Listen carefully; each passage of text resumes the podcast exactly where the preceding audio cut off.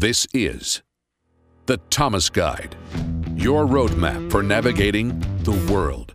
With your guide, John Thomas, political savant, world class analyst, and culture critic. No need to Google directions. Just buckle up and enjoy the ride.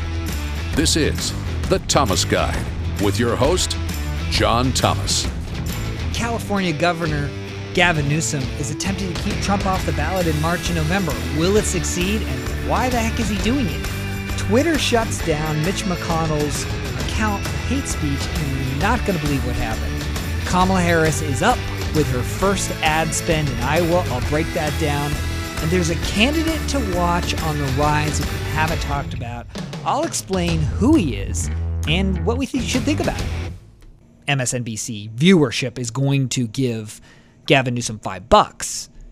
And Gavin Newsom now has their email address. He knows who they are. He can resolicit these people. Um, and he has a donor program out of the gate. So that's what this is all about. It's all about the dollars and, of course, the press exposure. But it really is about campaign dollars. That's it. But it's not going anywhere. So Gavin will think it's a win. It will enrage Republicans nationwide, but it doesn't. That doesn't matter to Gavin. It's probably a win. Uh, so that's what's going on with that.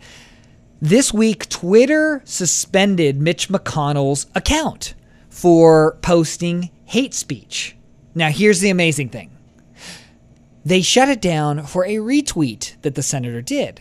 The senator retweeted actual video footage of extreme liberals and Antifas that were uh, at Mitch McConnell's doorstep threatening violence to break into his house.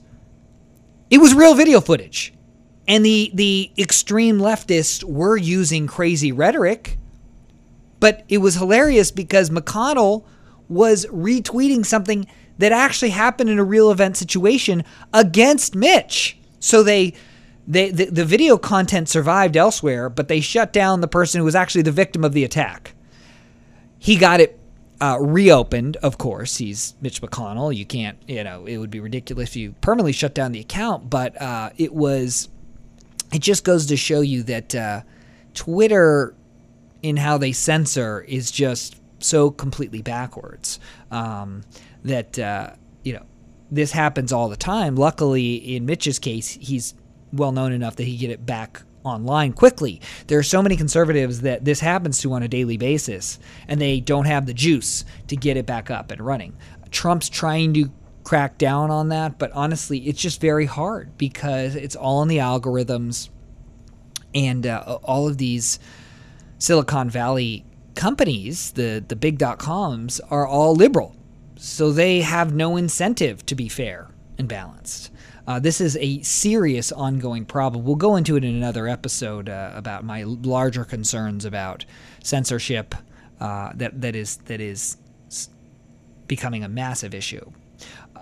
Kamala Harris announced today she rolled out her very first uh, campaign ad in Iowa. She she plunked down I think hundred thousand uh, dollars. It was like eighty I think eighty k for this week and twenty k for the next week. So besides the press splash, why is she doing it?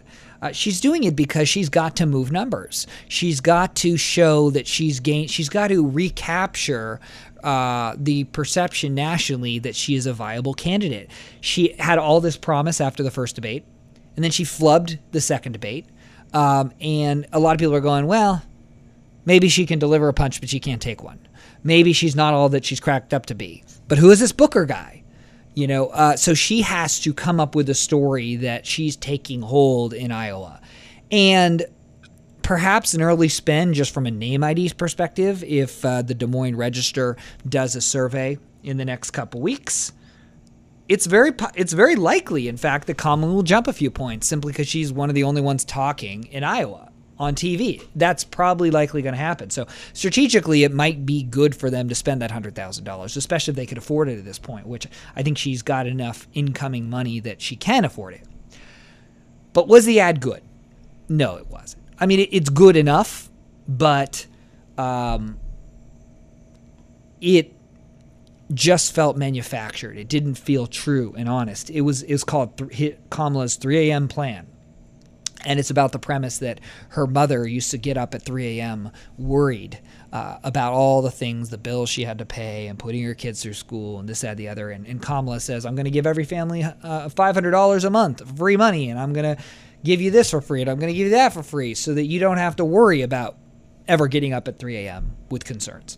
And that's that's her general plan. Interestingly, it's not about I'm the prosecutor and I'll keep you safe. That's actually not it. It's all the freebies that she'll give. Anyway, the look and the feel of the piece just felt manufactured. It just didn't feel good. And that's really not Kamala's fault because I think she comes across well on camera. It's her ad maker and her strategist's fault. Uh, so we'll see. I think, look, she's painting lead on the target by going up on TV. So I think she's going to get a lift. She could have gotten a bigger lift with a better ad, but hey, uh, could have been better for sure. Last thing I want to cover is Tom Steyer, the uh, ultra rich former hedge fund uh, manager who is let's see how do I how do I frame it? Well, his climate change has been his big thing for years, uh, but then he locked on in order to build a list. He started that impeach President Trump now thing a year or two ago. Um, he announced for president that he's he said he wasn't running a couple weeks, uh, maybe a month or two ago. He said I'm out. And then, as it looks like Biden might not be as strong as you think, and Bloomberg's not running, Steyer said, Hey, maybe I can self fund my way through. So he announced. Here's what's really interesting. First, Steyer has not qualified for the first two. He wasn't in the first two debates. The second debate he had announced, but he didn't qualify because he wasn't high enough in the polls and he didn't have enough donors, small donors. Tom Steyer's in the top, the early first four states. He's up on the airwaves, and we're already seeing in polling that he's now jumped from dead last to I think he's number seven in the first four states in a polling average. Now, how did he jump like? How did he jump that far? It's called advertising. It works. He's jump. He's boosting his name ID, and uh, clearly, Steyer, look, Steyer spent over 150 million in the midterms, and Steyer wasn't even on the ballot. You know, he wasn't even for Steyer. It was just to accrue political capital. Uh, if he was willing to spend 150 million and he wasn't on the ballot, the question is how much will he spend in a in a primary battle, especially to to get through. I'm actually I see a real path here for Steyer. I do. He's anti-Trump without seeming too kooky, although I think Republicans think he's a disaster, but I don't think he comes off as necessarily fringe. His ad maker is a guy named Mark Putnam. Used to be Biden's ad maker, but he guy uh, Mark quit Biden's campaign. Is now doing Tom's stuff. So Tom's going to have great creative. There's a couple things here. First, Tom, honestly, whether or not he qualifies for the debates is irrelevant because he's going to grow in the polls. And then as the as the debate stage narrows, whether or not he even meets the criteria on the debate stage, the DNC won't help but include him because he's polling so high. Uh, so Tom will eventually, I think, still be relevant as long as he keeps cutting checks. So that's an interesting thing to watch. Also, um, winning begets winning. If he if he's growing in the polls, I wouldn't be surprised if he comes in top four in some of these early states. And if he can come in top three or four in Iowa and New Hampshire, there's a perceivable path if he can endure as the field narrows that he could, in fact, win the nomination if he spends enough money. So I actually see a a real path for him. I think he's enough anti-Trump that he can make that argument credibly. He's Mr. Climate Control. He can uh, uh, uh, um, a climate change. He can make that argument to the base. I think there's a path there for him. I, re- I really do. Uh, now, he has, of course, vulnerabilities in a primary, but his pocketbook, I think, will overcome a lot of those things. So, number one, there's a the, the big takeaway here when we see him start to grow is paid advertising works, TV works. So, that's just a truism that we'll see remain even more true as Tom grows in the polls.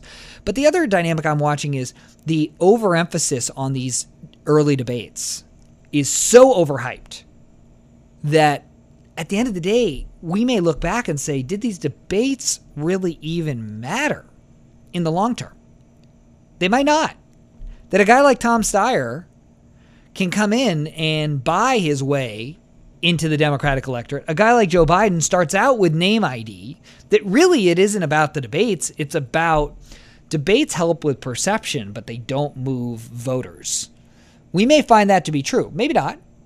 I think early on the debates are far less consequential because there's so many candidates on the stage, no one candidate gets enough airtime.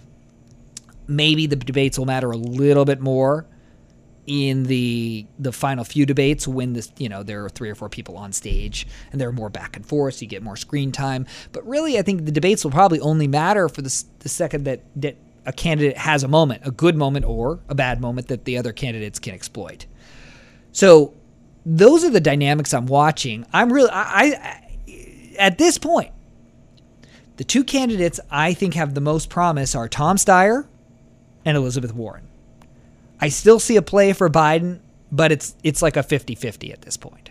Um, maybe even 60-40 that he doesn't make it. But Tom Steyer and Elizabeth Warren's running a textbook operation. She really is.